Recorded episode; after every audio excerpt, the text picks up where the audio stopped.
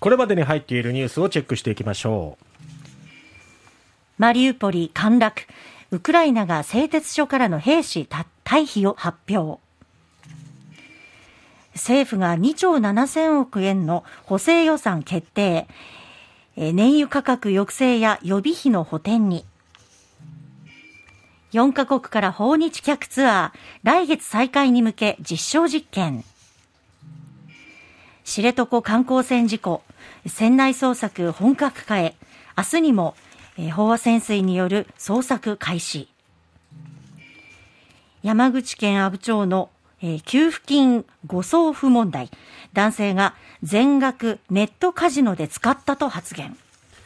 まずはウクライナ情勢からです。ウクライナ軍とロシア国防省は17日南東部マリウポリのアゾフスタリ製鉄所に籠城していたウクライナ兵260人余りが退避したとそれぞれ発表しました。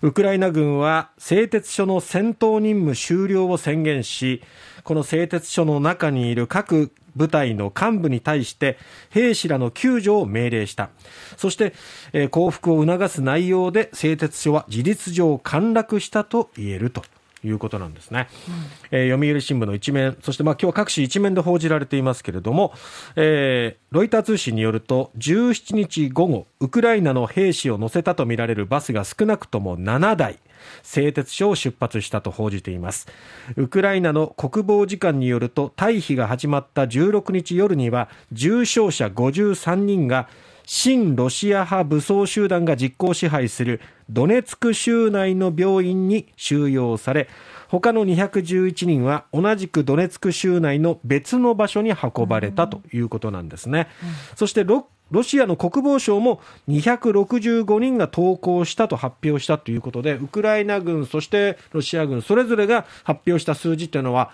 ほぼもう重なっているので、これはまあ間違いない情報なのかなと思います。えー必死に、まあ、抵抗していたウクライナ軍のアゾフ大隊ですけれども、うんはい、えー、ついにマリウポリが陥落してしまったということになります。ただ、必死に抵抗していた間っていうのは、はい、その間にロシアのその攻撃っていうものをマリウポリのアゾフスタリ製鉄所に引きつけたという側面もあってそれによって引きつけたことによって他の東部への攻撃っていうのが手薄になっていくので、はい、その間にウクライナ軍はあのハリコフの奪還に成功しましたよね。まあ、その役目もあり、そしてアゾフスタリ製鉄所の中に、えー、同じようにアゾフ大隊と一緒に籠城していた民間の方々も救い出すことができたっていうことで、まあ、一定のもう役目を果たしたし、命あるものの、えー、アゾフ大隊の皆さんをなんとか救いたい、助けたいっていうこともあって、うん、もうあの降伏っていうことになって、えー、陥落ということになっていきます。まあ、今仕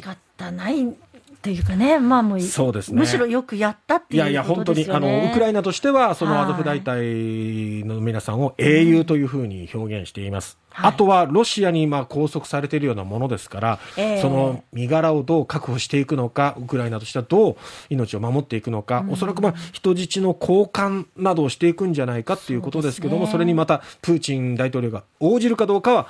わからないというところですね。うん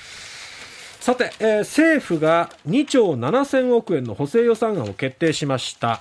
えー、17日の閣議で原油高、物価上昇を受けた緊急経済対策の財源の裏付けとなる補正予算案を決定しました。一般会計の創出総額が2兆7000億円余り。でこの財源はすべて国の借金となる新たな国債の発行で賄う、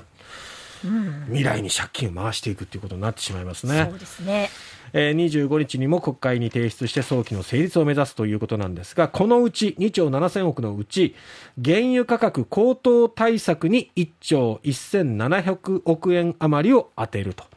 で残る1兆、えー、5200億円余りはすでに予備費の中から出していた分に当てると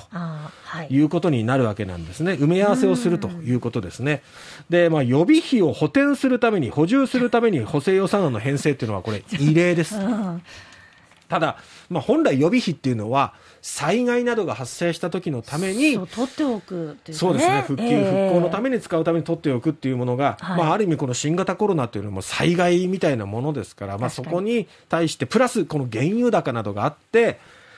そこにもう経済対策が緊急に必要になったということで、そこにこう割り当てられたためまた予備費を持ってないといけないということから、まあ、追加したということになるわけですね。ねただ予備費っていうのは国会の議決を経ずに使えるため、積み増しは財政規律のこれ緩みにつながるんじゃないかということで批判もあるということですね。うん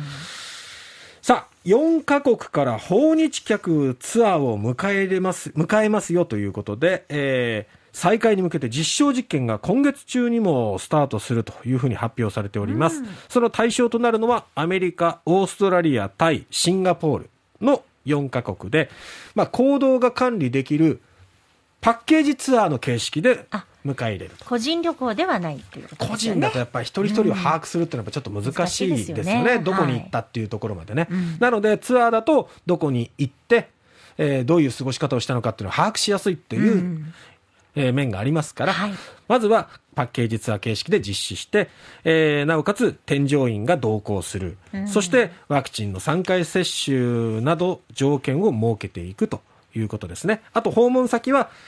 同意が得られた都道府県に限定するということです。まあ、こういった実証実験を重ねていくことによって、そこの検証結果をもとに、えー本格的に今後、うん。ツアー受け入れ再開と、観光客受け入れ再開っていう流れになっていくのかなと思います。やっぱり日本ちょっと厳しいっていうところはね、海外からも言われていますから、うんうんもちろんその厳しさっていうのはある意味感染対策としては重要なんですけど、経済の再開っていうところではちょっとね、そうですよね。うん